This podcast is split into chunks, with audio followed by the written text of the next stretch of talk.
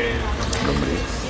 Hola, soy Laura Di Benigno, estamos en Anchor y hoy es uno de esos días, viernes, en los que te vienes a la cafetería y te consigues con personas particulares. Yo como en Málaga estoy conociendo a muchas personas y hoy estoy con Guillermo Prieto, que es así, cuando lo escuchen hablar, es así como eh, lo más similar a Iván Locher que podemos tener cerca aquí, ¿no? Eh, por cierto, si es de medios, es de radio, estuvo en Cadena Ser mucho tiempo, estuvo en Cope, Onda Cero, y bueno, hoy lo tengo aquí, yo no lo conozco de verdad, esto es así como que nos vamos a conocer ahora de, mismo. de pronto, de repente, lo que suele pasar en, en la calle.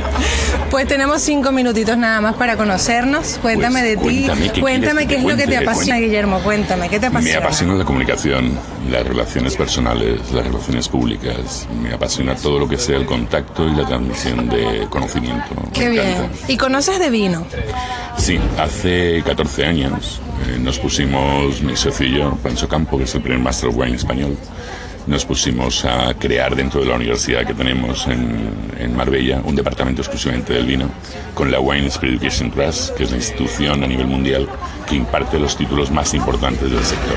Qué bien. O sea que preparan gente. Se han preparado ustedes y además preparan, forman. ¿Y qué pasa con, con los que se van formando allí? ¿Qué ocurre? Pues mira, eh, al final en este país un sumiller no deja de ser un camarero del vino si no tiene más formación, desgraciadamente. La formación de sumillería es muy básica. Lo que hacemos es formarles de vinos internacionales, formarles del servicio del vino a través de la institución de la Wine Spirit. Y encima quien lo imparte es un individuo que es Master of Wine, exactamente igual quien no sepa que es un Master of Wine.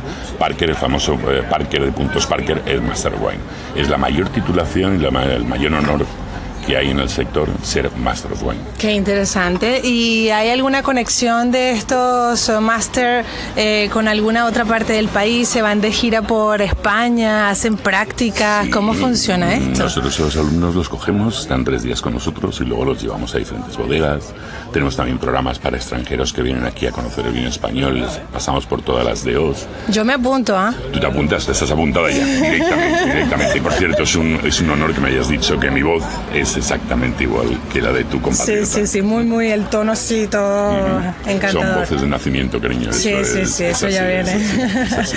Mira, y cuéntame mm, eh, de ti, aparte de eso, a nivel de comunicación, ¿en qué andas? ¿Estás ahora mismo en algo? ¿Tienes algún proyecto? Tengo un programa de televisión que se llama De Vinos por con Guillermo Prieto, que es de vinos y gastronomía.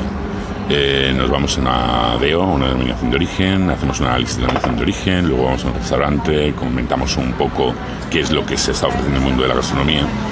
Pero no vamos a, a estrellas Michelin. O sea, precisamente lo que no queremos es eso, queremos más transmitir el conocimiento, gastronomía habitual española. Se está pasando ya el tema de mm, hacer tantas historias con la comida y gracias a eso estamos volviendo otra vez a la comida tradicional. Igual un poco más modificada, pero una tortilla de patata tiene que ser una tor- tortilla de pan. No me la congeles y me la hagas una espuma. ¿no? El otro día casualmente en un restaurante comí una crema de tortilla de patata, estaba buenísima, que sabía tortilla de patata. Pero Mm. Que ya hoy en día es raro, ¿no? dificilísimo, Encontrarlo, cariño. sí. Ahora comerse una fabada, unos callos, es difícil en una, en una estrella Michelin. Te comes una fabada deshidratada, descompuesta y no sé qué. Que es una, una punta de chorizo, una puntita de no sé qué, creado, congelado y creado no sé qué. No, queremos la gastronomía tradicional. Y fomentar un poco el vino español y la preparación. Qué bien, entonces andas apasionado con estas cosas de la gastronomía, es el tema que más te ha gustado, es el que has desarrollado a lo largo de tu vida. Sí, ese y los conciertos. Me especialicé hace muchos años en la comunicación de conciertos. También por Marbella, por el sitio donde vivimos, porque mm, por mi vida conozco muchísimos famosos. He estado mucho entre bambalinas y siempre me he dedicado un poco más a la mm, comunicación de conciertos. ¿Dónde podemos verte? ¿Dónde podemos seguirte? Porque ya nos queda medio minuto. Está en Canal 24 Horas, noticias y bueno, en el eh, Facebook que es Al- eh, Guillermo Álamos.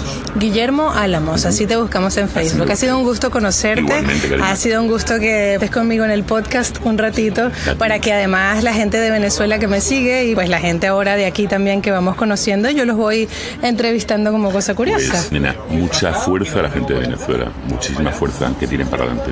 Gracias. Nos escuchamos pronto. Hasta luego.